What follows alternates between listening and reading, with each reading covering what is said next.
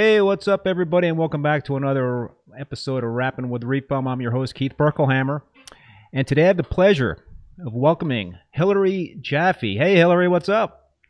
Hey, how's it going? I'm excited to be here. Well, we're really excited to have you here. This uh, this will be another great show, hopefully, and and uh, folks are starting to uh, to tune in here. And I see Scotty Damron is here, and Sean Daves, if, if that's the way I'm pronouncing. Hopefully, it's pronounced uh, correctly there. John Reef from Vermont, welcome back. Got uh, Discan Thus Reef, Star City Reef, folks. Uh, glad you can join us tonight. And as always, I really encourage you to ask our guests questions. It um, certainly will make for a more engaging show. Before we start chatting with Hillary, I want to thank Ginger Bee Coaching again for being the moderator for this live stream. The conversations in chat have been just great. So I really want to encourage, like I said, everybody to participate and ask questions. So let's keep that ball rolling and keep the chat civil and constructive. So Hillary, for those of you that uh, don't know, is a uh, marine biologist, an aquarist, and also the founder of Waterlog. So Hillary, let's uh, let's start with Waterlog. What's what's Waterlog all about? So Waterlogged is kind of, it, I would say it's my baby. It's a project that I've been working on for several years, and it's just my way to just kind of nerd out and share my favorite things that I, you know, I see about the ocean and sea life and fish and whatever. And it's my way to share that with other people and hopefully inspire people. And through that, my goal is maybe, you know, we'll be able to protect these environments that if you're a hobbyist that we, you know, we keep tanks at home, we obviously love them. So we want them to be around for quite a while. And so how can they find you um, on the internet? So I primarily focus most of my time on Instagram. It's waterlogged thirteen thirteen. Um, you can find me on Facebook as well, um, Waterlogged, W A T E R L O G D, or I have a website, waterlogged life dot com, or you can also find me on YouTube.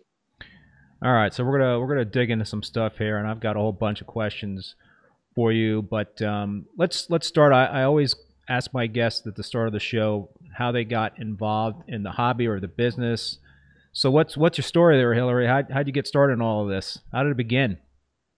How did it begin? Um, so I was in college going to school for marine science, and you know, college kids get bored. You want to get a dog, but you can't have a dog in your dorm rooms. And I ended up with a freshwater ten gallon tank full of guppies, and that turned into a freshwater puffer tank.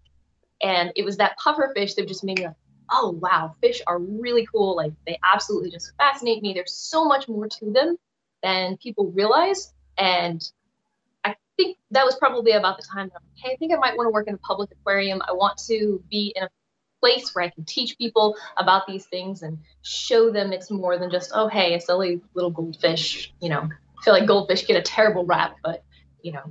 So that kind of, I guess, was the start of it. And finished school, I went, and after I graduated, I worked at a local fish store in uh, Charlotte, North Carolina at Fantastic. And I think the guys there that owned it, they gave me like a crash course on how to take care of coral and fish. And that that was the beginning. And that's how it all stopped. That's how it all started there, huh? Yep. Yeah. So um It's it's interesting. So marine biology, how does one get uh, into marine biology in terms of the studies and that, that career path? Um, you know, it's, it's crazy because people ask me that. It's, it wasn't necessarily an intentional choice. I want to be a marine biologist. I grew up um, playing outside all the time, playing in the creeks and the ponds, and I was always exploring and, you know, that just fascinated me. So I had the opportunity to go to school and get in-state tuition at uh, Coastal Carolina University in Myrtle Beach. And I was like, I think that sounds like fun. Like, I don't know what I want to do, but it sounds like fun. And you know, yeah, I did a lot of work with oyster restoration and living shoreline projects and you know, a lot of um, conservation ecology related things. When it comes to marine science, it wasn't until I started as a hobbyist that I really became passionate about Um, aquariums and fish and ornamental species. Haha, uh-huh. YouTube Reefer says George George Costanza is a marine biologist too. Haha. Uh-huh. Yeah, no, that was uh, that was a great episode when he saved the whale. I don't know if you uh, saw that with the uh, the golf ball in the uh, oh. blowhole of the uh, the well. He he pulled it out, and he uh, he was uh, yeah he he was really uh, reaching there. But um, anyway, so how long of a program is that for marine biology? I mean, is that is that uh, I mean, is that like a P H D type of program? Do you have to pretty much give up six years of your life after college? No, so I have my bachelor's. The program I was in was four years, but what was really unique about that program in particular is it kind of gave you a good idea of how all of the different sciences work together. So you looked at water chemistry, you looked at physical oceanography, you studied the currents, you you know, you studied how everything came together. So you had a really good overall idea of how the ocean works and all of the ecosystems. And then, you know, as you got into your third and fourth year, a lot of people kind of had an idea of what they wanted to do, and they were able to narrow down their focus. So mine, like I said, I did a lot of oyster restoration and living shoreline projects. Um, I did a lot with water quality and how, you know, runoff from coastal areas goes and affects the local shoreline and the water quality there. You know, I really wanted to become a, a marine biologist myself, and um, I think my freshman year in college, I took a, a biology class, and I'm like, ooh, this stuff is a little uh, little tough. So uh, I went a different route. I, I still was a science major, and I was like studying uh, climatology, and I, I thought about doing graduate work and, and that sort of thing, but um, I don't know. I, uh, I ended up going to uh, graduate school for communications and business, so, you know, really didn't pursue that science uh, degree after after college, but uh, hey, here I'm back in, sort of back into uh, the thing here, doing with the reef tanks and what have you. So I got, I'm getting yeah. my, getting my fill. Um, so let's let's talk about um, you know, oh John Reef of Vermont, thank you so much for that uh, super chat. That's his. Uh, he says my my tuition fee. Appreciate that, man. Really uh, really appreciate that. So let's let's talk about uh, you and I have something in common. We're both doing some collaborations with Marine Depot on some videos, right? Can you uh, can, yep. you, can you talk about what you're doing for Marine Depot in terms of those video collaborations? Sure. Actually, that, that's been a really cool thing. When we started talking, they're like, "Hey, what do you want to do?" And I was like, "Oh, you know, a lot of my interests are more towards conservation, but that might not be what their audience is." And I was like, you know what I don't see a lot of is species profiles for different types of fish. I mean, I've, I've worked at a couple of different local fish stores. So I've got a lot of hands-on experience with a lot of different species and, you know, stuff that your average hobbyist, you know, you know, you probably have a lot more experience than most people. But, you know, I figured that the experiences that I have, like the little tips and tricks that I've learned along the way, you know, I wish that somebody had been there for me in the beginning to show me and teach me all of those things. So I'm trying to create content with Marine Depot that kind of teaches people all of those, you know, a good overall vision and idea of different types of fish. Yeah. And Go ahead. different sort of invertebrates as well.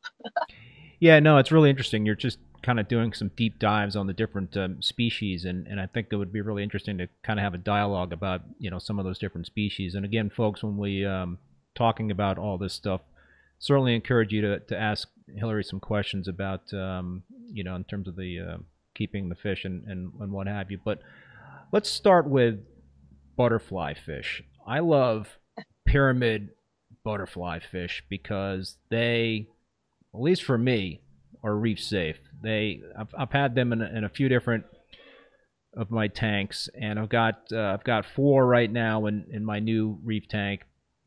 Love them. I just um, I, I they, they kind of like school together, and they're really cool and interesting oh. types of fish. But um, yeah, can you talk about, you know, butterfly fish and and um, you know, others that may, may or may not be reef safe? I think the majority of them are not reef safe, right? Yeah, you know, that's one thing, like so many people love butterfly fish, but when you look at them overall as a group and as a genus, when you look at them in the wild, they primarily are hanging out on those reef ecosystems, and a lot of their natural diet is going to come from eating corals, which is why they're relatively difficult to keep in home aquariums, especially, you know, people want them in their reef tanks, but Fowler tank is probably the better way to go. So, you know, it's it's interesting how that works. But yeah, the pyramid butterflies are a good one that, you know, can be reef safe. And, you know, it's interesting too. So like the long-nosed butterfly or the copperband butterfly, those are another few popular ones, and people put them in the tank to eat Aptasia. But if you think about it, um, there's always the potential for them to go after like little bits of coral that you might not necessarily want them to or have intended for them to. Right. You know, it, can it be hit or miss? Does it just kind of depend on the fish itself in terms of whether they're going to be going after corals, or is it the majority of those fish will nip? A majority of them are going to go after corals. And I'm, I'm glad you said is it like it depends on the fish. And I think this is something that I would love, I should be talking about in all of these Marine Depot videos. I think every fish can be its own unique individual personality, because, you know, you can say, hey, these fish are supposed to behave like this. This, you know, they're going to fit A, B, C, D. But you could have that one fish that doesn't hit any of those traits or characteristics and just does its own thing and, you know, has a taste for coral when it when it's not supposed to be. So right, you know, that's that's always the rub in terms of the fish that um folks love to keep in, in reef tanks, in terms of whether or not you roll the dice, so to speak, there to to kind of have that fish you know in, in a tank with corals. I'm um, just looking at some of the chat comments here. um Dustin Metz, shout out to the North Carolina L F S in Charlotte. Okay. Yeah. Yeah. Um, I think I'm actually supposed to be speaking at one of their club meetings in the next month. There you go.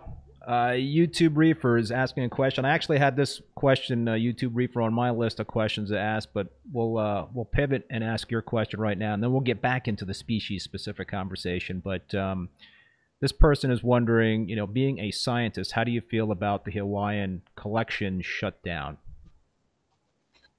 You know, it's really, it's a tricky thing. Like, I, I'm torn, because I feel like the reason it's being shut down is a very emotional. It's it's turned into like an emotional fight, and people are using feelings to fight science, because there's so much science there that backs, you know, all of these species that are being collected, that are being aquacultured.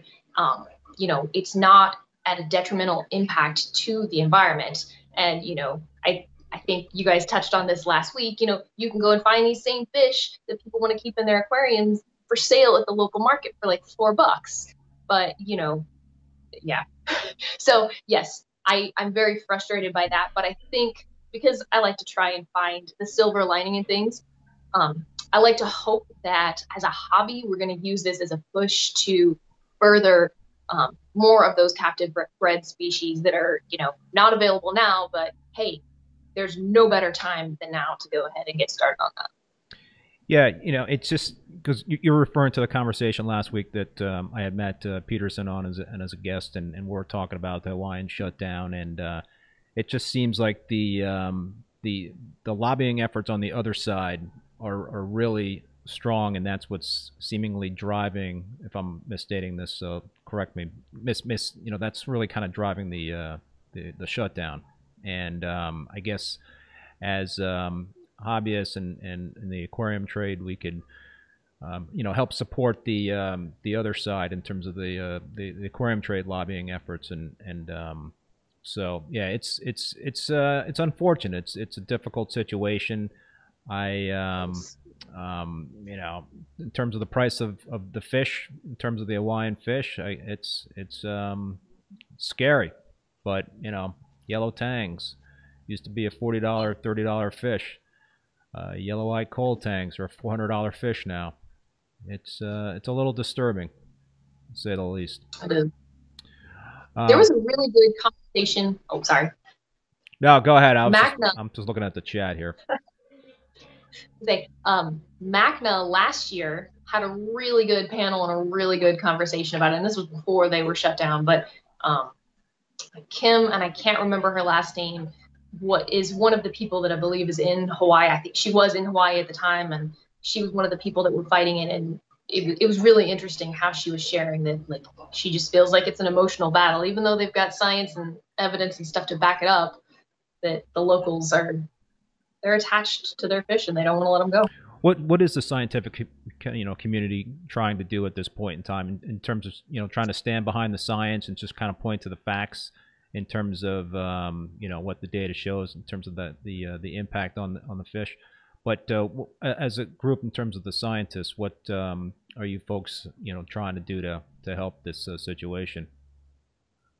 You know, honestly, I, it's talked about in frustration. I don't think I've heard, or maybe I'm just not a part of those conversations of like what the general science community is doing. I would say I still, I think it's broken down into trying to fight it, but also trying to further the efforts of, you know, captive bred aquaculture fish. Can this spread to other regions of, of you know, different oceans? How um, how likely do you think that, you know, is, is a possibility now that the Hawaiian shutdown is in place? Honestly, I don't know. I I hope that the chances are slim, but if it happened somewhere once, twice, you know, it happened to Indonesia. It it could happen anywhere. So I think I think it's really important for us as hobbyists to show the world and like to be putting back out there how important this is to us, how important these species are, how much we value it, how much we value the ecosystems and, you know, the natural habitats that these fish are coming from, these corals and these reefs are coming out of. And I think if, if we can show that, then I think we might have a better fighting chance to keep things open. I hope, I hope we do. Yeah. Fingers crossed. So just uh, looking more at the uh, the chat. Hey, Greg Carroll, welcome back. Uh, the Herm fourteen is commenting about the copper bands. They um, says, I have one copper band in each of my four tanks, clams and all, and no nipping yet. Fingers crossed about the uh, the copper bands. I think another comment about the copper bands. Uh, Star City Reef has got a question. What's the best fish or inverte invertebrates that eats bristle worms? Um... There's a couple of different R A S species that would go after them. Um, if you can have it, I would highly recommend arrow crabs. They are by far my favorite things to put in tanks for getting rid of bristle worms. Are, are bristle worms, I mean, I, I have bristle worms in my uh, reef tank, and um, I mean, geez, some of them can get to be huge. So, yeah. You know, I don't know, is, is, the, uh, is the jury still out in terms of whether or not a bristle worm is a uh, destructive force in a reef tank?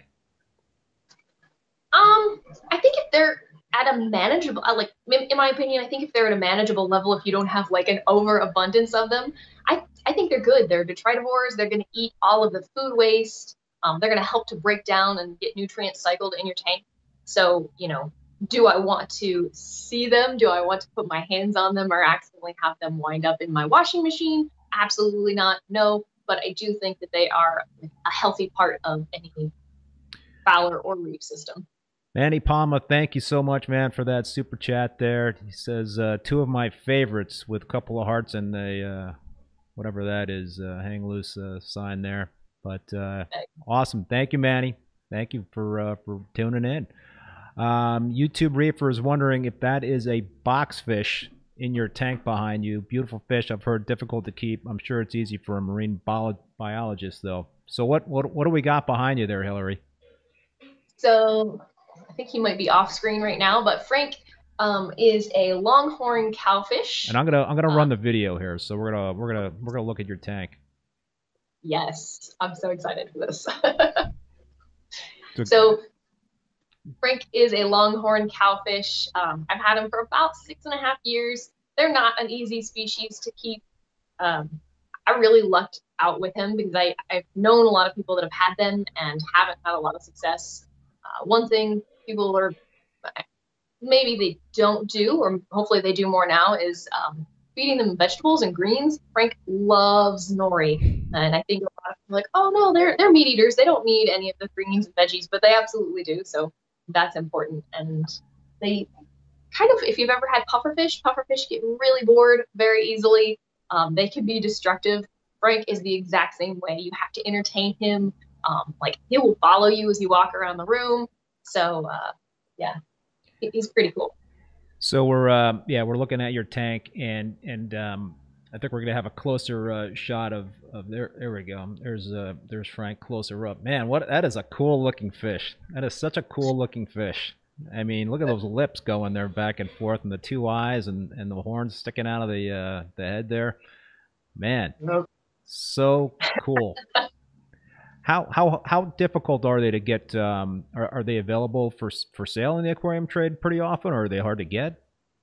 Um, I see them often enough. Um, I don't know that a lot of people have success with them. One of the issues that they face is a lot of them, when you get them, are very susceptible to ick. Um, knock on wood. I was very lucky with Frank. He, he's been sick a couple of times, but it's nothing I haven't been able to treat. He's never had ick. He's been a relatively hardy fish, but a lot of them that are out there on the market are not. Um, and one other thing, I would say that this is a myth because I don't actually know in all the people that I've talked to that anybody's experienced this, but they produce a toxin if they get stressed or threatened. I believe that this a lot of times will happen on the verge of death, and they'll just release this toxin and they can wipe out tanks. Ooh. Uh, yeah. So I know a lot of people are afraid to keep them for that reason, but I think that's just a stress response that they, you know, just a terrible, horrific circumstance that they would release that. I'm sorry if I missed this, but are are um, are they reef safe or no? They are absolutely not reef safe. Not, yeah, I guess by looking at those lips, it looked like uh, he yeah. he could do some damage for uh, yeah. for sure. Um, so let, you you mentioned ick. So in in a in a fowler tank, I'm assuming that it's it's easier to treat disease versus a reef tank, right? Yes, it is. Um, you know. Corals are very sensitive species. You know, a lot of medications that you would use to treat fish, they're not uh, not reef safe, not invertebrate safe.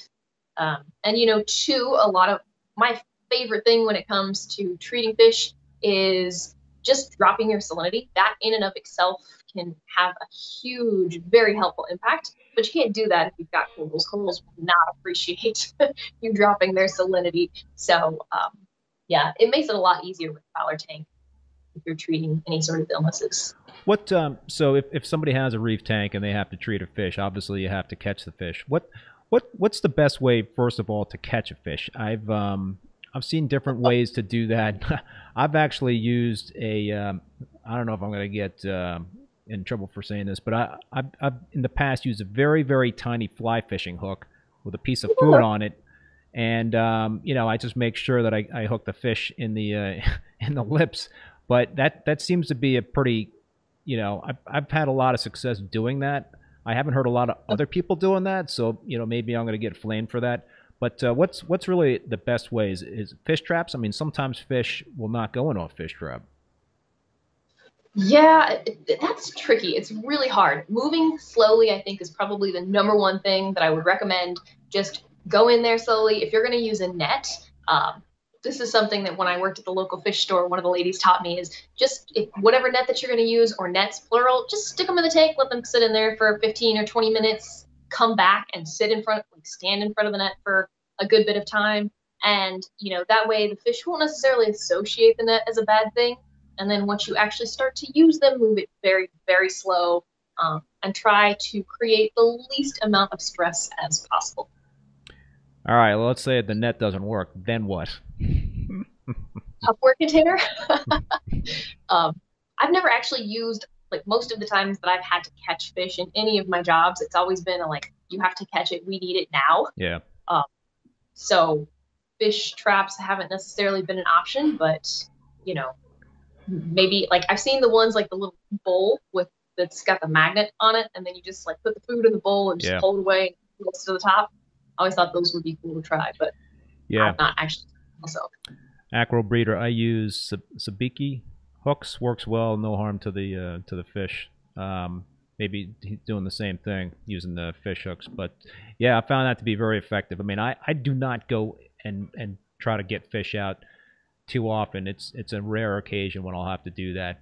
But uh, so all right, you got the fish out and. Um, What what's what's a uh, is it good to have kind of like a temporary um, you know little tank set up for for you know to um, administer meds for fish, and and then we'll um, we'll also kind of get into quarantining. But I'm just more interested in, in terms of your advice in in uh, treating a fish that's you know sick in a in a reef tank. Um, I I would always recommend having a quarantine tank set up. Um, that way you know. Any new tank that you set up, you're going to have to cycle it. So if you already have something set up and ready, you can just put, you know, make sure that your water parameters are matched.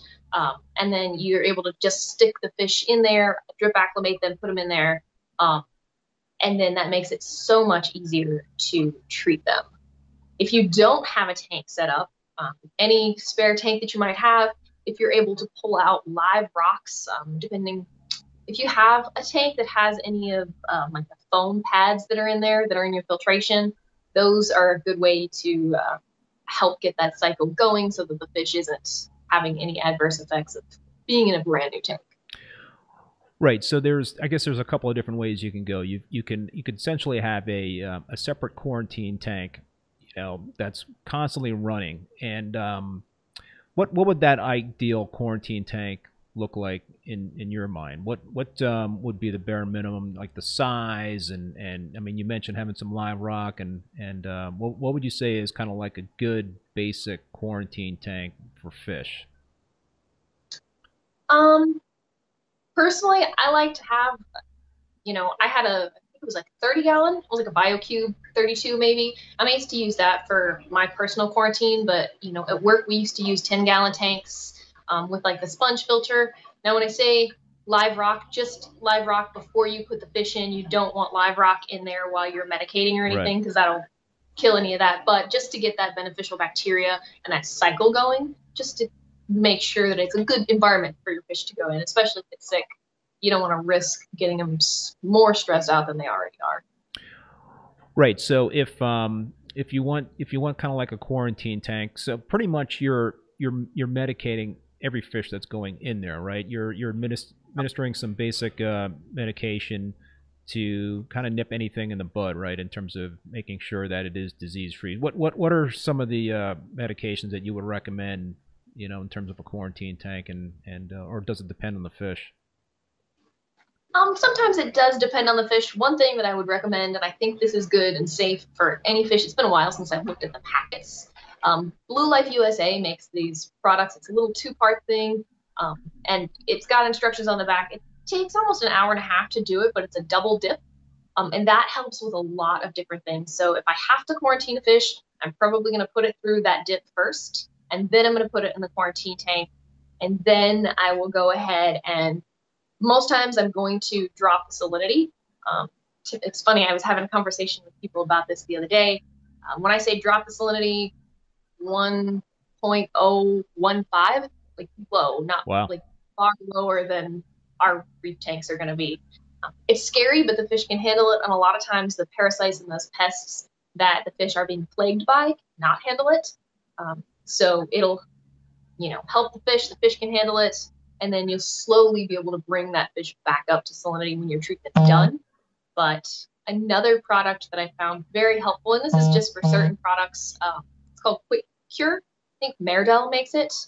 It makes a mess. It's like bright blue. If it splashes and gets on your wall, just plan on painting. mm, well, but, that's not good. Um, so... Certain online vendors do quarantine their fish, and I think um, perhaps others may not. I don't have any evidence, but um, I personally do not have a fish quarantine tank. I, you know, I, I, I wish I, I did have one set up. But um, are there any um, online vendors out there that, um, you know, and I don't know if you have to uh, name names or whatnot, but are are there like kind of like the, the online vendors that are doing it right versus others that are not? And, um, you know, I guess what's the percentage out there that are quarantining their fish to to the point where we can, you know, be um, comfortable? I mean, I, I've, I've dealt with a couple of um, online vendors, one in particular that, um, you know, has a very rigorous quarantining process. But, you know, their fish are more expensive.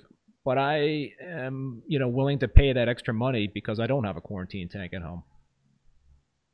You know, honestly, like there are some, like you said, there are places online that say that they quarantine. Um, it's really hard. It's a lot of like wholesalers in particular are very, I don't know. They don't, they don't like to share a lot of what they do. So it's hard to know, you know, I assume everybody's quarantining, but even you know, the best people that quarantine like these places you're talking about that, you know, they, they quarantine, the fish have a guarantee when they come. The the stress that the fish go through when it comes to being handled, to be packaged, um, traveling, any sort, you know, they're going to be hanging out in a bag for twenty-four to forty-eight hours or however long before they even got to that wholesaler, when they were captured in the ocean, like just a stressful overall experience. So I, I think stress can play a huge role. And even if it is like the best quarantine fish, you can always still have issues. So yeah, I, I didn't really answer your question, but I'm not even sure what my question was. No, I think there was a question in there somewhere, I think. I would say um, if you have like a local fish store that quarantines, or if you're buying your fish locally, I would say you probably are, might be a little bit safer than, say, getting stuff online, just because you're taking out that factor that the fish aren't going to have to travel. You know, I mean, we've had cold spells and stuff. I, I keep hearing horror stories about people um, and their shipments got stuck and, uh, you know, so yeah. If you can find somebody local that will quarantine and ask, you can ask to see a local fish store's quarantine system. Don't don't be afraid to ask. Oh, um, really? I, yeah. I I used to work at a local fish store, and um, their quarantine system, like knowing what I know now, I don't necessarily know that I would go back and purchase, um, you know, but other other places have very rigorous standards, um, tanks. When you, when you look for stuff, make sure that the tank systems aren't tied together. You want quarantine tanks to be on their own system. That way, you know, if a fish three tanks down is sick, you know, whatever your fish is in, whatever tank that's in, it's not going to be getting all of those other things that are passed down the line. What What is a, um, a sufficient period to quarantine a fish? Is it thirty days? Is it more than thirty days?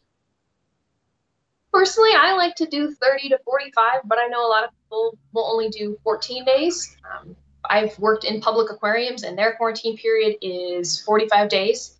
They have to, you know, they sit for uh, a week and a half to two weeks before they even get medication, because they want to be, they want, we want to observe the fish and see, you know, do we need to treat? Um, if we need to treat, what do we need to treat for? So you don't want to just be like dumping medications in there. You might not need to treat, but you never know what's going to show up in three weeks versus what you're seeing present time. Haha, reef keeper. Come on, Keith. Just take a private jet like Mark uh, Callahan and pick up your fish. Laugh out loud. uh, so the Herm fourteen has a uh, inter interesting uh, question related to what you were just talking about there, Hillary. Uh, question, don't parasites stay dormant even though through a quarantine stage and in copper in some cases? Then when the fish slash... Um, surgeon tang stresses in the home aquarium, it breaks out with ick and and whatnots. Is um is, is there truth to what the Herm fourteen is saying there?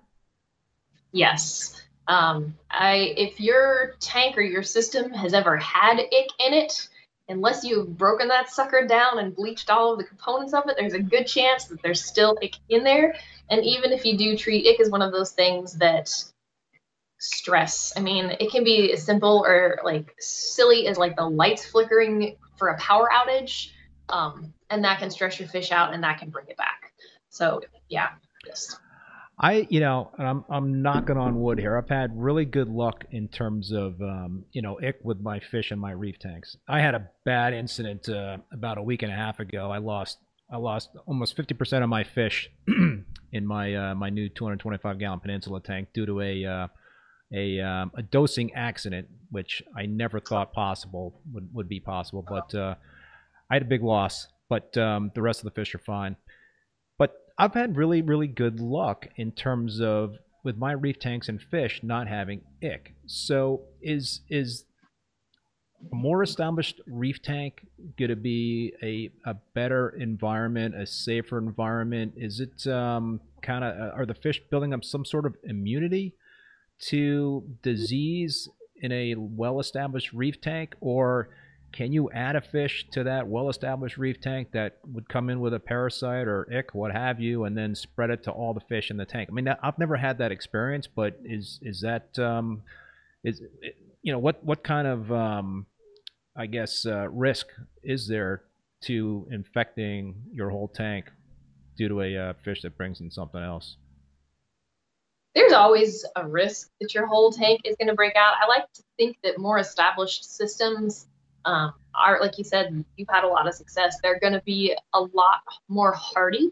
And two, um, that can be contributed to, you know, if you think about in the ocean, there's all of these things going on and like different types of bacteria and organisms that you probably can't even see that contribute to that healthy reef, reef ecosystem. And I've heard this a lot, that reef tanks, especially well-established ones, they have a lot of those components that you're already seeing versus, say, you know, a Fowler tank. I don't, I don't have all the bells and whistles on this tank. You know, I take good care of it, but it's not going to be the same as, say, a reef tank. So, you know, I think there is something to be said that having a well-established stress, stress-free, I, I cannot stress that enough, um, stress-free environment uh, will help to reduce the risk of that. Yeah, John Ray from Vermont uh, is commenting, I have a fifty-five gallon um, Q T tank that's currently housing three yellow tangs, one Tamini, and one Foxface. Got them from T S M Aquatics. I had some great experience from those guys as well. And they quarantine fish, but he says he is still quarantining them for eight weeks, and he's using mollies. Okay. What uh, I, you know, I don't understand in terms of the using the uh, the mollies. Can you um, shed some light on using mollies in a quarantine tank? um, I assume when you say the mollies, uh, using them to cycle a tank, uh, a lot, you know, fish in cycle versus a fishless cycle. I know, you know, you can add. Doctor Tim's has it, Fritz has it, you know, the bacteria that you pour in there. But if you don't want to do that, you can just add the mollies, and then they help. The mollies, pieces of like shrimp, or there's a whole bunch of different things that people use. Yeah, John is saying, um, yeah, can you speak to the benefits using freshwater mollies? I'm using five black ones, and so far nothing has shown up. I'm not medicating yet, and we'll start next week. So far, the fish look awesome. So I'm assuming that uh, he's basically saying that the mollies are acting as kind of a canary in a coal mine. You'll you'll see, you'll see the disease first in them. Um, you know, I haven't actually used them, but I I'm familiar with using them in the sense to cycle a tank. Um, but because mollies are one of those fish that can be freshwater and saltwater, so you put them in, um, and they can help to cycle the tank before you would put in your more expensive fish. I mean, I may be on a different page, but that's my interpretation. So um, Matthew uh, Sherman, and uh, I apologize if I'm not pronouncing that correctly, Matthew. I was under the impression ick was in every tank and the fish's immune system was what kept it at bay. Is that not true? It can, so that's when I say stress plays a huge role in it. Um, the immune system, if you get stressed out, you think, you know, if you and I are very sick, um, or, you know, we're stressed out, our immune system is going to be lower. It's the same sort of concept with fish. Um, it can be caused by a bunch of different things, but I feel, for the most part, I feel like on average, a lot of times when it pops up in systems, it can pop up because it's been triggered by a stress event. So a question that's popped up a couple times in chat is, um, bacteria in a bottle, and, and the New York Fish guy, Felix Miranda, is, is asking this question. And uh, we also had Deep Reef um, talk about, uh, you know, can we talk about adding bacteria to established tanks? And so essentially the question is, what is your take on buying bacteria in a bottle for cycling a new system? Is it worth the effort and the money? Personally, yes. Um, I that's how I've cycled all of my tanks, but a lot of it, you know, it's entirely up to preference whether or not you want to do it. Um, I, like I said, I personally like it. I think when I mentioned, you know, earlier, if you look at a wild reef, there's going to be all sorts of different types of bacteria in there that help to make a healthy, you know, ecosystem. I like to, I've, I've compared this to, like, you see the commercials for Activia and they're like, oh yeah, the good bacteria in your gut, it helps to, you know, add that to the tank. So you'd think that it would already be existing in the wild. Why would I not want to put it back into my tank? So what about um, the dry rock versus the uh, the live rock? I'm assuming that we're talking about bacteria in a bottle because we're, we're starting a tank with um, dry rock versus live rock. If you're using live rock, then you don't have to worry about that bacteria in a bottle, right? True. Yes. Yeah, that's that's how I started my uh, my new tank, and um, I've talked about this ad nauseum. I had a really bad experience with the dry rock only tank starting that up, so I went back to using a live rock, and I am very happy with that choice. Um, but yeah, um, so an, another um, question from um, Paula Powell, and this is sort of related. Let's talk bacteria diversity. Uh, Hillary, can can you speak to that in terms of um, you know, bacteria in a reef tank and uh, you know, is it wise to kind of play around with the bacteria in a reef tank, uh, an established reef tank, if, if um, you know, you, you feel the need? That's, that's tricky. So I would say if your reef tank is established, if you're not messing with the bacteria, if you're not already doing stuff with the bacteria, I wouldn't change something that's working. But, you know, maybe if you noticed stump, like, you know, if you notice that something's off or it's not working, keep the bacteria in mind. Don't, you know, like I mentioned Doctor Tim's, and I'm a big fan of that. Um, you know, I, I put it in Frank's tank. I put it in my reef tank just to replenish the supply. Like if, you know, they've died or, you know, stuff like that, that I'm putting it back into that ecosystem to try and do as good of a job as replicating it. The wild. What, um, what do you recommend in terms of testing to know whether or not you've got, you know, a sufficient supply of bacteria, whether you've got the good versus the bad bacteria? That's an excellent question. I do not know. I will have to look that up and get back to you. I don't know if there's a way to test it. I, um, I'm sure there is. I don't know if there's like a commercially available way. Yeah, you know, it's it's something that I always don't feel terribly comfortable messing with, you know, and um, it's, you know, I guess, hey, we're talking about science, right? You need the data to kind of like back up any uh, any decisions you make, and that's always a better thing to uh, to have behind you. Um, so we got some other comments here. Uh, the Herm fourteen, never had a problem with dry rock. Curb C seems to be my choice, or do seed my tank with old live rock in the sump. So I guess that's um, that's a good kind of hybrid approach. Um, Jason Langer, bottle bacteria can help, but nothing replaces the wider spectrum of the bacteria and microfauna that comes with the farmed live rock. Hear, hear, Jason. I, um, I'm one hundred percent behind that. Um, yes, Paula Powell, there are commercial testing available right now for the uh, for the bacteria. I, I, we talked about this on, on, on prior shows, and I can't recall the name of the uh, the test. I think um, talking about that with Michael Paletta and, and uh, one other guest we were talking about, but... Uh, yeah, you know, and it's not apparently not terribly expensive to um, to, to to run those tests to see kind of like what what you got in terms of the bacteria and and um, the um, forget the uh, the wording, but they're, you know, the good versus the bad bacteria. So let's um let's kind of pivot back into these um, species uh, discussions here in terms of the species specific discussions. We talked about butterfly fish. I love angelfish. I love having angelfish in a um, in a reef tank, and there's some angelfish that are reef safe, right? And then there's some that are yeah. not supposed to be reef safe. But folks do keep the uh, supposed non-reef safe angelfish in reef tanks successfully, and it does depend in terms of the individual.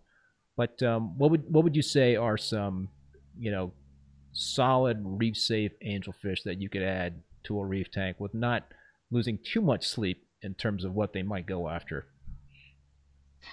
Um, I would say uh, like the Bellis angels, um, the Lamarck's angel, those are probably pretty good bets um, on stuff to add. A lot of times, and I've heard this both ways, a lot of the dwarf angels that you can get, those are supposed to be reef safe. I've heard people that have had problems, but I've also, like I said, heard people that have kept them with no issues whatsoever. So, um, yeah, but the Bellis is supposed to be fairly good bet, and they're I, I think they're pretty. They're like delicate and they're really cool. I've um, I've had a female, right? Those are the the smaller. The females are, are smaller, or is it? Do I have it wrong? Is that the male? That's the smaller one, and the more colorful one is the uh, with the kind of um, really cool blue and um, stripes. Anyway, those those those are really cool. I've never had a pair. I've only had, I guess, the um, the female. But um, I love Jap Japanese mass swallowtail angelfish. Those are um, those are reef safe as well. I've never had luck though. I've always put in, you know, I've had a couple of times where I put in a trio of mass swallowtail angelfish, hoping that one would turn male, and I've never had success doing that. Is is that the best way to do that in terms of the mass swallowtail angelfish, or, or any kind of species of um, you know, angelfish that you're trying to like have one of them turn sex from a uh, female to a male?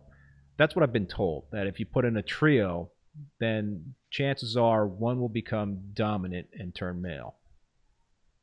You know, I haven't heard that about angelfish before. It's an excellent. Well, then I wasted a lot of money trying to do that because uh, I flamed out twice when my attempt to, to do that. No, I've, I've heard that, you know, and um, but I don't know if there's any, you know, I haven't seen that work personally, but apparently it it, um, it has um, um, can be effective. The um, the other now, so now we're talking. Okay, so the the other types of angelfish are the ones that um, you know are on the fence, and regal angelfish are probably my favorite. favorite um, angelfish. And I had one in my old two hundred twenty-five gallon tank years ago that was pretty much a model citizen. It was a S P S dominant tank, and I you know I had some some L P S in there. I think I even had some clams in there that he didn't he didn't pick on. He didn't pick on the uh, the S P S. I think there might have been some L P S that uh, that, that Regal was um, was picking on. And um, anyway, so for my new tank, I I I, uh, I scored a um, a very young regal angelfish, and I'm I'm keeping my fingers crossed. I you know I, I heard, and I don't I don't know if you have any insight on this, but I've heard that um, it's probably better to add a um, an angelfish that's questionable to a more established um, reef tank versus one that um, you're just putting frags in. Meaning that if it's going to be picking at the polyps on frags, it's going to do more damage versus a big established colony. So I, I you know, I kind of like saw I had an opportunity to get this uh, regal angelfish. It's it's a beautiful, it's a misbar, which you know those are kind of rare. So I hopped all over it and I, and I put it in the tank, and and I I still don't have any corals. And uh, Jake Adams, if he's uh, listening, is going to uh, be all over me for that. But uh, very soon, very soon. But so I kind of did it in reverse of the way I wanted to do it, but um, I don't know. And does that sound logical in terms of probably adding something that um, might be a coral nipper to a more established tank versus one with just frags? Yeah, I can see that. One thing that I I like the idea of in, in any tank is, especially when you get them, dedicate a lot of time to feeding them and feeding them well, so that, you know, I, I've talked. Fish can be trained. So if you, when you first get it, if you're like, all right, here's some food, here's some food, here's some food, it, you know, it might not be as inclined to go after your corals at all. Because like, oh, hey, I know if I'm hungry, this is what I need to do. I need to go up to this certain point, or at this certain time, I'm going to get fed. So. Uh, I just noticed something here. Chris C, uh, University of South Carolina, marine science grad here. Um, greetings from South Carolina. Welcome, Chris. Howdy. Yeah, yeah. Um, Jason Langer. Uh, yeah, yeah. Yep, I have the uh, G. Uh, sem- I can't pronounce that. I think you're talking about my Japanese mass swallowtail, the scientific name. I, you know, I'm not even going to attempt to uh, pronounce that. Um, well, there was another uh, Star City Reef had good success with coral beauties. I've never tried a coral beauty. They're, those are uh, pretty cool fish. I know a lot of people like to um, put flame angels in a uh, in a reef tank. Um, gorgeous, gorgeous red fish, and yeah, I've always beautiful. I've been very tempted. But I've heard again, you know, some people have success in a reef tank with those things, and others just find them to be uh, coral nippers. So I've I've never attempted one of those. yeah, yeah, it's tricky how they work. Like some people, they do, and others they don't. Um, let's let let's let's uh, let's move on from angelfish to wrasses. I'm uh, I'm a big wrasse person. I love um, keeping wrasses in a um, in a reef tank. What um what what are your thoughts in terms of keeping a wrasse in a bare bottom tank? Now, right, a lot of a lot of wrasses require sand, but some folks report that they can you know have luck keeping them if they have like a little bin of sand oh, yeah. behind the, the rock. Is is that something where a wrasse will be happy enough with that sort of setup? Um, that's that's hard to say. I know people that have done that, and when that was one of the things that we used to do in the local fish stores, we would have the little container of sand for them to burrow in. Um, I think you can get away with that. Um, I think if you have a bare bottom tank, you need to make sure that you've got a lot of space for them to hide. Um, Wrasses are one of those types of fish. Any of them can get under the sand if they want to, and a lot of times it's a stress response. If they're scared, if you know they're just added to a tank, they want to feel safe and comfortable. So if they have other hiding spots in the tank, um, if you have the rock work structured in a way that they can get away from everybody else, you might be okay with it. Personally, and this is just my preference, I like to have a sand bottom in the tank if, I, if I've got wrasses. Um, It does make it a little tricky if you put them in there and it is one of those burrowing wrasses, like, is it alive? Is it not alive? Yeah. You know, I've had some that go down in the sand and I don't see them for several days and I write them off as dead. And the next thing you know, like, oh, hey, I guess it's not dead. Just look around. Yeah. What, um, what would you say in terms of, um, there's some wrasses that are very, very, um, you know, expert only, um, types of folks that should, should keep wrasses. I've had, um, I love leopard wrasses. I have a uh, Chayote mm-hmm. wrasse in my um, one hundred eighty-seven gallon tank. It's it's a beautiful um, wrasse. It's it's uh, it's it's not a cheap fish, but you know apparently they're really hard to keep. And um, I've um, had some good luck with them, but I don't really see myself doing anything differently than than what I normally do with the other fish that I um, you know take care of. Our, Are, when when somebody is um, you know classifying a fish is a very difficult to keep fish and expert only. What what uh, what would you what, what does that look like in terms of an expert care? I mean, is it just in terms of what you're feeding the fish? I mean, what what is it? It's a dietary thing. Um, you know how how can um, uh, like an average reefer kind of graduate and um, you know step it up a notch to keep it more Um, expert-only advanced type of fish? Is, is there any special things to consider? I think there's a bunch of different factors in it. I think, too, it depends on the type of fish. So, you know, it could be expert-only and that, you know, you have to be way on top of your water quality. You've got to make sure that those parameters are right where they're supposed to be because whatever that species is doesn't um, take kindly to any sort of fluctuations. It could be, you know, they require a very specific live diet. It could be, um, you know, where they're from in the wild. It's different than the parameters that we typically keep our tanks at, and that could make it an expert. So I think that depends on the type of fish, not necessarily how much experience you have, but just certain aspects of that fish's life. What what about a diet just for fish in general? What um, what types of foods should should people be uh, thinking about in terms of keeping their fish, you know, happy, healthy, and um, you know, there's other foods also. But well, I'll, I'll I'll save this part of the question after you answer the other part of the question. But um, what what are some good feeds that folks should be um, thinking about? I've I've heard um, brine shrimp is is kind of like very candy like to a fish, but um, there there's not a lot of nutritional value. Is is that true? Yes. Um, you know, it's funny that you say this, and I don't want to give away too much because I actually have a video coming out really soon. It should be on the Marine Depot. It's one of the new series. Uh-oh, I, ju I about... jumped the gun. Sorry about that, Manny. You didn't even know. It's a oh, you didn't even know. Okay. How to, read, how to read a fish food label and then fish nutrition in general. But I will say um, you want to keep in mind the type of fish that you have. Like, what, like do a little bit of research. You should always do research before you're buying your fish, but look at what it is naturally doing out in the wild. Is it an omnivore? Is it a carnivore? Herbivore? You know, you want to find a diet or a food, multiple foods, that keep that in mind. So say if you've got tangs, maybe get something that's got a lot of vegetables in it. Or, you know, if you have clownfish and you're trying to get them to reproduce, you're going to want to have something that's got a little bit more fat and a little bit more protein in it for them. So a lot of times it just depends on the type of fish, but, you know, I think, and again, this is me personally, I like New Life Spectrum. They've got a couple different pellet foods that are fairly well-rounded and well-received by all of the fish in my tanks. Um, I like, they have Thera A. I think that's a really good one. Algae Max is one that I feed regularly, and um, their probiotics blend is a good one, but I also do frozen foods. I like to have Frank's um, Fun Fish Food Friday, where he gets a little bit of frozen food that's got some vitamins and stuff in it, just to switch things up and vary his diet.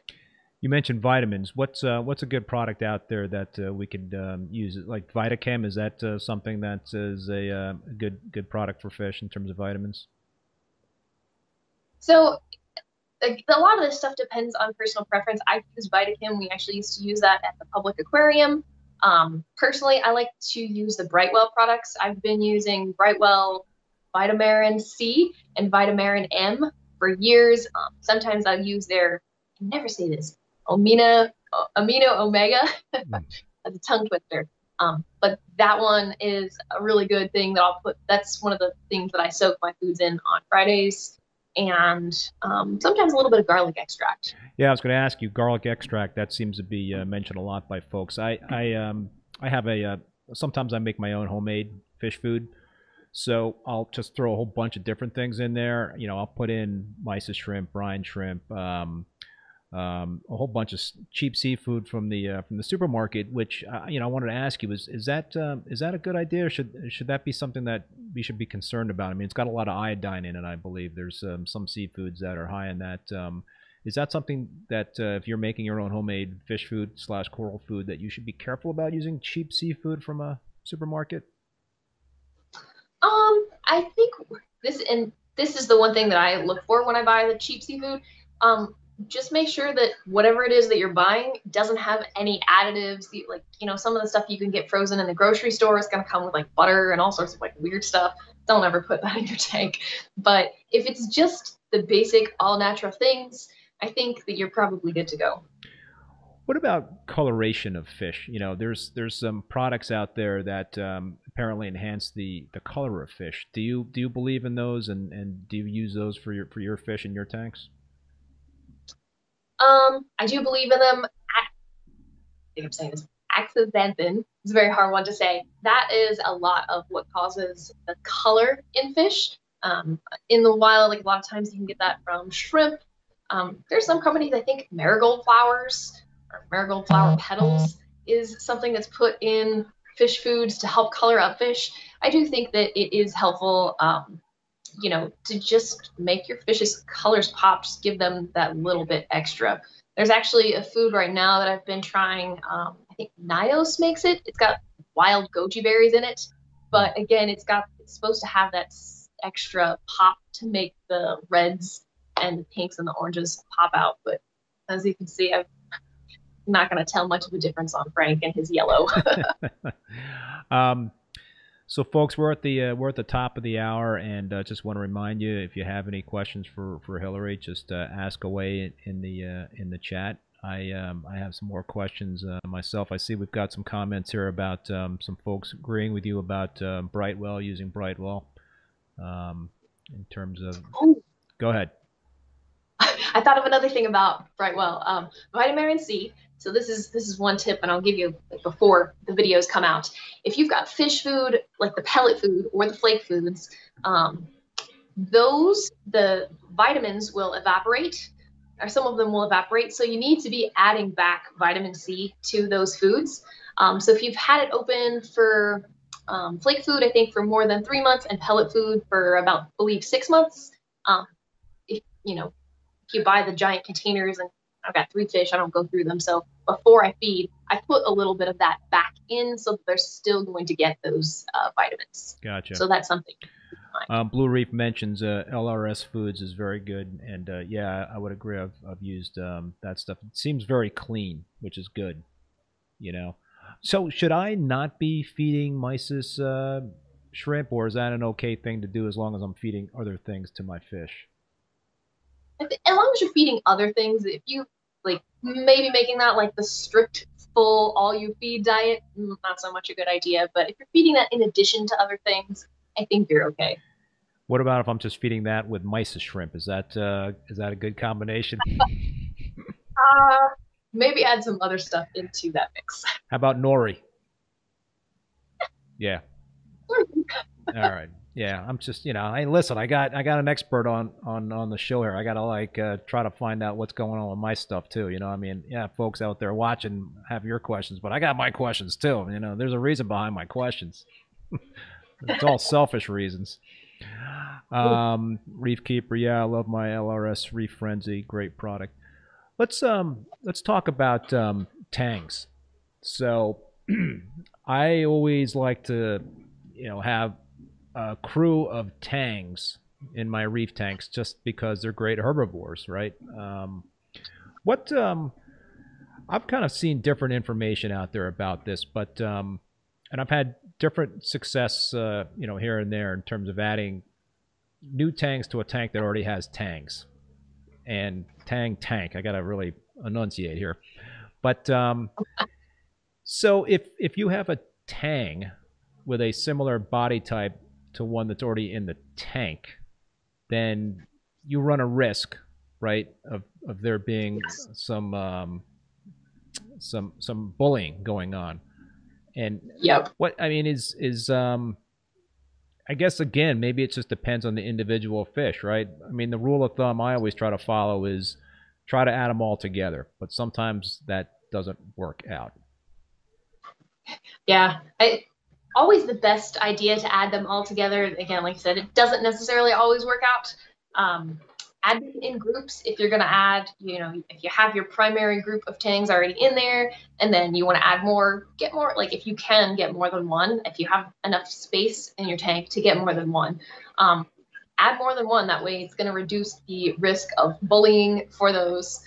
Um, one of the rules of thumb that I love is that you can mix different body shapes. So in some of the Marine Depot videos, I talk about the circular versus the oval shaped. So if you mix the different body shapes of tangs, you're going to have a higher success rate of them getting along. And if you're going to add more than one, do, you know, three, four multiples. So, you know, if there is picking or bullying, it's kind of distributed amongst the group. It's not just one fish that's always getting beat up on. Right. So I always had this dream, you know, when I was kind of planning out my new tank to have a shoal, a big group of yellow tangs.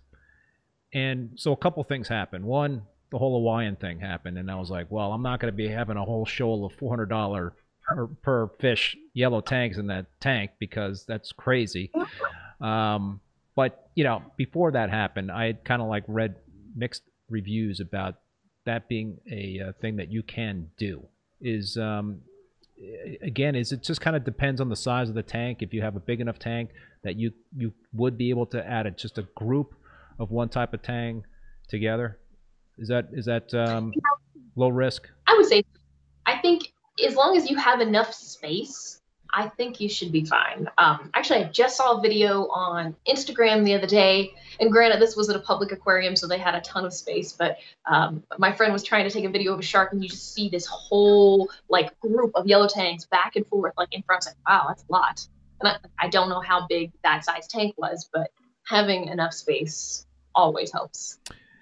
I think having, having large enough space, a lot of the rules, rules, for keeping different groups of fish together that might necessarily not get along, um, you know, as you get bigger tanks, those rules kind of yeah. fall to the wayside, I guess. It's a really cool thing. Hey, uh, Matthew uh, Sherman, thank you so much for the super chat. The comment here is, thanks for the live shows, Keith. They have been the Yoda to my Skywalker. Awesome. So um, Palop, uh, Palopal has a couple of um, comments slash uh, questions here, and I, actually this was a question that I forgot to ask you when we were talking about food. And um, is it a good idea to rinse frozen food before feeding? Um, you can. It it depends. So, like, say those frozen foods that come that like have a lot of like the fats and stuff like that. If you, again, I'm going to use clownfish. If you've got clownfish that you're trying to that you reproduce and you need them to have that, then rinsing, you might not want to rinse because you might want them to get a little bit more of that. But if, you know, you're, you don't have those purposes and you know every time that you feed that's going to cloud up your tank like crazy, then yeah, give it a little bit of rinse. But just make sure you're not rinsing too much because you don't want to get rid of all of the nutrients that are in that food. The other question from um, Palopal, Palopal is, any thoughts on phosphate considerations from food and its overall effect on tank parameters? Ooh, that's a good one. It's interesting. Um, so I think all food is going to have some amount of phosphate in it. It's interesting. I saw um, I don't remember who posted the other day, but they were, they did a phosphate reading on a piece of nori. I'm like, oh my gosh, it's like way through the roof. That, that's part, like that's where phosphates in your tank come from. They're going to come from food. So I think it's a little bit, you know, far reaching to want to find a food that doesn't have phosphates in there. It's going to have it. Um, so just stay on top of it. Don't overfeed. That should like reduce any issues that you might have of phosphates coming from food. Would, would rinsing it reduce the um, the amount of phosphate that you potentially could be introducing if um, you had the frozen yeah. food? Yeah, especially some of the some of the frozen foods, and I don't remember which ones they are. They can be a little bit messier, and you could be adding. You put it in your tank, and your tank gets all cloudy and stuff. So that's not ever going to be something that you want to see in your tank. What um, what would you say is a a good uh, regimen in terms of the number of times that fish are fed during a day, and um, what um, and the second part of my question is um, in terms of the variety of the diet, you know, is, is it a good idea to kind of like mix it up for the different number of feedings? So I guess the first part of the question is how many times a day would you say is a, is a good number to feed the fish, and the other part is what kind of variety should they be getting? This another one is going to depend on the type of fish you have. Some fish, you know, you you should probably feed three times a day. Other fish you don't necessarily need to feed. Um, if you're feeding light, you can probably get away with feeding multiple times a day. Frank, um, you know, he, he's a cowfish. I know you guys probably don't have cowfish, but they get fed once a day. Um, they get a big heaping amount of pellets, and they get fed once a day. But uh, I know not everybody is the same way. It, it's too no, no it's wonder no wonder you can't keep him with corals, because uh, he'd be munching those corals, right? Always. I, I tried to put a leather in there, thinking it'd be safe. He disappeared thirty minutes. But yeah, I've um I've definitely kind of struggled with what's the optimal number of feedings, and I guess it just does depend. Uh, you know, I've got um, I like to have antheus, and I've you know. My understanding is that antheus like to get fed multiple times a day and, and that sort of thing. So it's, it's, it's, I guess, dependent on terms of the kind of fish that you keep in the tank. But, um, yeah, you know, yeah. Um, and is it always a good idea to kind of like have pellets in the diet as well? Um, you don't have to. I like, I like pellets because they're easy to feed. Um, you know, if I'm walking by and I've got clean hands, pellets are easy to just take a pinch and put in the tank. But I do like the idea of having a varied diet. So even if I'm just feeding pellet foods, I've got three or four different kinds of pellets that I'll throw in this tank. And, you know, in addition to the frozen foods that they might get on Fridays or other times throughout the week. Frozen, frozen uh, fresh food Fridays there, huh? Yep. um, so, you know, Hillary, what... Um, What else are we uh, missing here in terms of uh, you know, care for fish? I mean, what what are what are some like um, you know, good tips that you would provide? I mean, how about like top three tips for folks in terms of keeping fish, you know, in a reef tank? What uh, what would you say is like, you know, if you had to give kind of, you know, advice to somebody in terms of keeping good care of your fish, keeping them healthy and happy? What would uh, what would those, you know, tips, that advice be? Oh, that's that's tricky. Um, I guess making sure that they, going back to diet, making sure that they have a good, well-balanced diet, um, making sure that you're not overfeeding. Um, I, I know it might not be something that's often seen. I've seen a lot of obese fish, so cutting back on overfeeding them. Um, this is going to sound silly, but enrichment, and I talk about this in some of the Marine Depot videos, is having a source of enrichment for your fish. Um, If you think, you know, in the wild, they're going to be on the reef, they're going to be cruising around, exploring, like sticking their heads in different little holes and looking at things and, you know, doing a little bit to change their environment. So, you know, that could be as easy as, you know, ramping up, up and down your lights, or changing the flow pattern or something like that, or changing the different types of foods you feed or when you feed. Um, I think that can benefit their health. That was kind of like a hippie way to, you know, hippie thing to think about, but you know, think about when you reorganize your house or something. Oh, hey, kind of gives you a new, different sort of feel. I'm like, oh, it's exciting and new. Yeah, yeah, no, for sure. Uh, Polyp Pal, thank you so much for that super chat. Comment is keep up the good work. We uh, appreciate you tuning in. Yes. Um, so the Herm fourteen, the comment here is, I always thawed out my frozen food in a cup with R O water, but I add vitamins. I then spill it in a shrimp net and feed the tank. Is that considered rinsing? Don't want to take any good things out. So when I think about rinsing, I think about like taking the, like just rinsing it out under R O water and then putting it in the tank. What if you rinse it in tap water and then squeeze it out? Is that okay? And the reason why I'm asking is because that's what I do. And um, I also, you know what, I I um, I have these frozen cubes that I'll uh, you know take out of the freezer, and I want to thaw them quickly, so I run them under, I run them under hot water, and then I squeeze the water out it, in a, in a very fine net, mesh, mesh net, and then I just squeeze you know whatever water is out. Is is that uh, is that not good? Is that uh, is that an okay practice? I think so. Um, that's what we did with some of our foods at the aquarium. So I'm always looking for shortcuts there, Hillary. So that's why I'm using the hot tap water. Hey, nothing wrong with that. My problem is they used to sit out in a container to thaw, and I'll forget that I have them set to thaw. I'm like, oh man, my house, my kitchen smells like fish food. I got to start all over again. John Reefer, uh, Vermont's asking me if I have well water, and uh, yes, I do. What uh, what's the implications of that there, John? I you know so far it's working for me okay.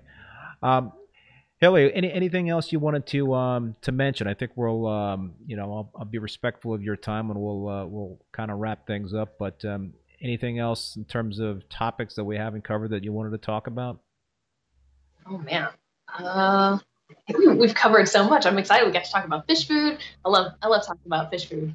Um, you know, I should get you to like figure out how to do a joint video, Marine Depot video, because I'm going to talk about how to like make your own fish foods. Oh yeah, no, I did a uh, I did a video in terms of uh, that. So my whole I, I what do I I call it uh, reef bum chum. I love it. That's awesome. Reef bum chum. Uh, what other comment? John Reefer, Vermont, no chlorine. Yeah, that's true. All right, so I think I'm good, you know, if it's well water.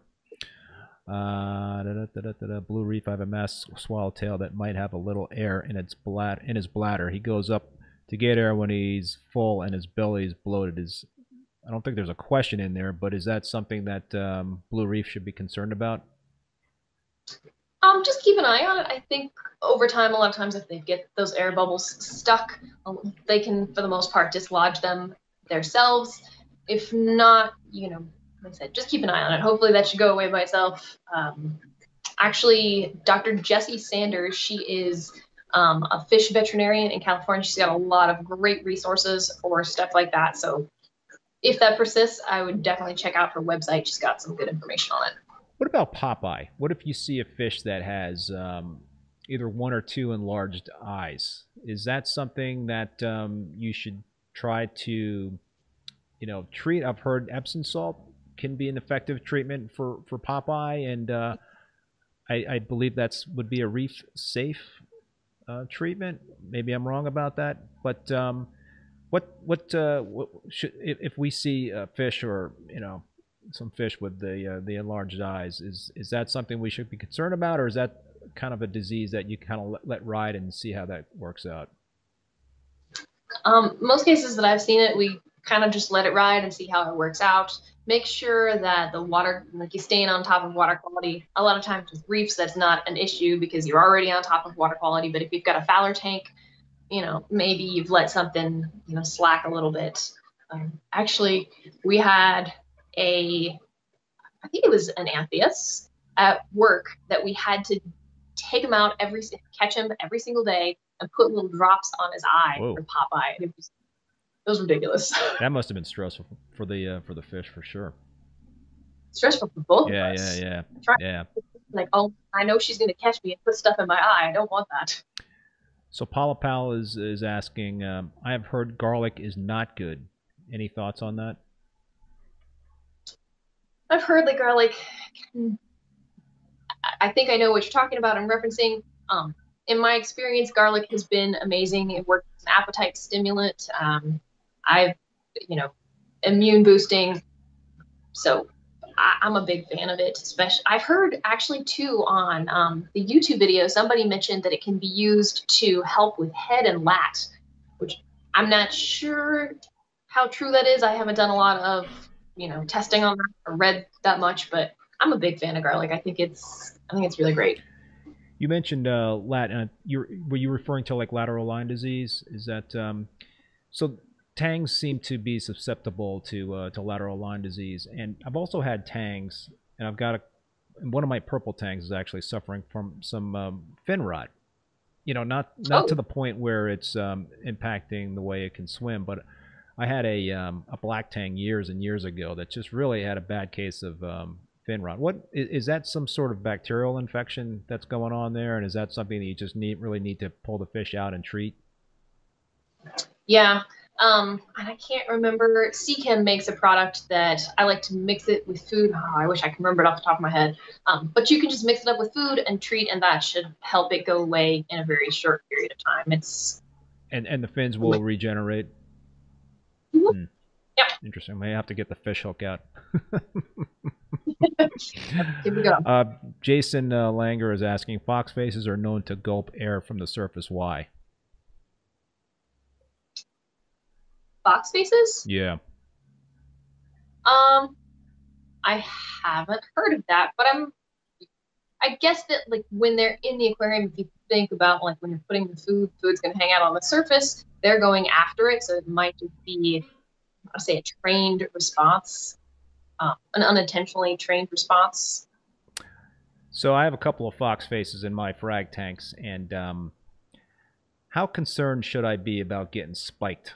You know, they're uh, they're poisonous. So if if that happens, what's what's a good piece of advice? Just to run to the hospital, or uh, have my wife suck it out of my uh, hand, or whatnot? Uh, say hot water. Hot, I mean, um, so how? I mean, I guess the question is, how dangerous can that potentially be? It depends on how allergic you are. Um, I, you know, I've known people that are like, oh, it just it hurts really bad. I was fine. You know, macho guys, oh, whatever. Um, I've known a couple of other people. They're like, that was the worst pain of my life, but they didn't go to the doctor. So um, I would err on the side of caution and go to the doctor anyway. um, but yeah, just be careful when handling them. It's funny, before I ever realized that there could be an issue with them, when I Like my very first job, I was handling it, just like picking up. They're like, Hillary, be careful. Like, no, he's he's cool. I'm like, no, be careful. We're not like workers' comp. No, we will not be happy. I'm like, oh, okay.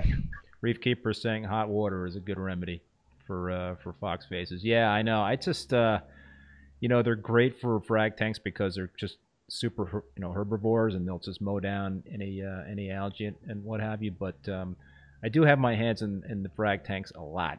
And I get I get a little nervous, you know. I'm always keeping an eye on those uh, those guys just to make sure they're not getting too close. And and one of my fox faces likes to eat out of my hand when I feed feed nori to the tank, and uh, I don't know. I get a little nervous doing that. Just just use caution, move carefully. If they're familiar with you, the, the chances of them getting freaked out probably pretty low. Um, Blue Reef, what's your view on adding uh, Vita-Chem to food? We uh, we talked about that. That uh, you like Vita-Chem, and I think also the uh, the Brightwell um, products as well. Yep. Uh, Reef Keeper got hit by a lionfish. Hot water did the trick. Ooh, lionfish! Yikes! That's probably more. Is that more poisonous than a foxface? Or um... I'd say they're probably on the same level. I think. Really? Wow! I thought like the lionfish were really bad news versus anything else, but wow, oh, okay, interesting.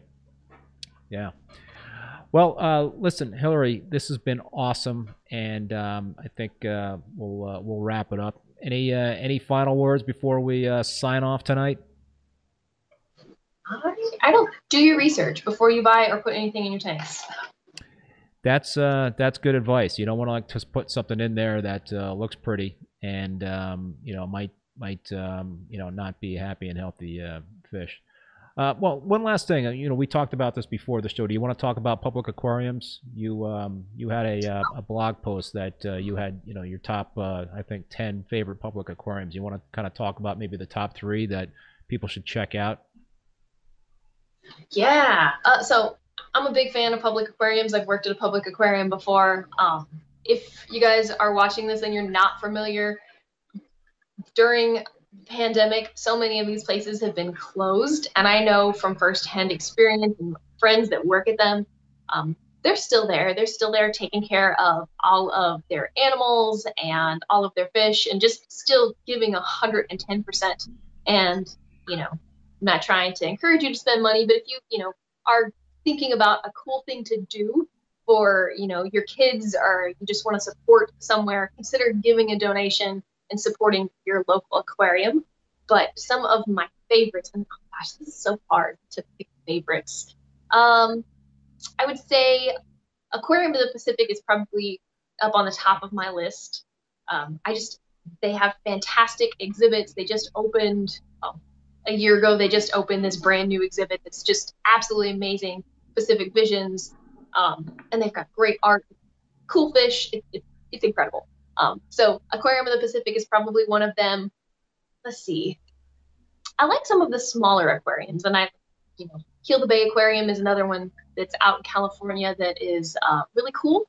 You you go to some of these smaller ones and they have unique local exhibits that you might not find anywhere else. So I like the smaller places for that reason. And to give a shout out to the Shed. Shed is great, but one of my favorite reasons um, to visit the Shed is because they are one of the few places that I've seen the little South American puffers on display. And that was the first fish that got me into everything. So cool. Reef Keeper says, uh, mentions Monterey Bay Aquarium is pretty sweet, right up, right up the road from him, and worth seeing for sure. Uh, John yeah. Reef of Vermont, I love Aquarium of the Pacific. Took my son there every month. Um, yeah, well, and he was also mentioning there's no such places in Vermont. I know, I know. Well, anyway, Hillary, thank you, thank you so much. This was awesome, and um, had a lot of fun. I learned a lot, and and I I, I know the uh, the viewers uh, did as well. So we really appreciate you having you on as a guest. Thank you so much for having me. This has been a fun talk. Yeah, yeah, yeah.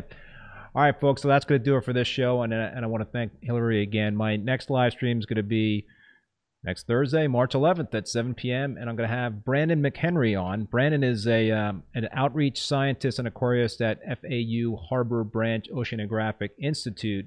So, you know, he, he has the touch with S P S because he actually was just named the Reef to Reef Tank of the Month. So we received those honors, and we're going to have him on next week. And I'm sure we're going to be digging into that tank. So it should be another great show. And I also want to remind you that um, I'm going to be having a live coral show on Saturday, March thirteenth at three p m Eastern Standard Time, and it's going to feature a whole bunch of premium WYSIWYG S P S frags that will be on sale. So like I said last week, grab a beer. I'm going to have a beer and, and uh, or your favorite beverage, and we'll kind of maybe even do some Q and A. But until then, be safe, be well, and we'll see you next time. Adios, folks.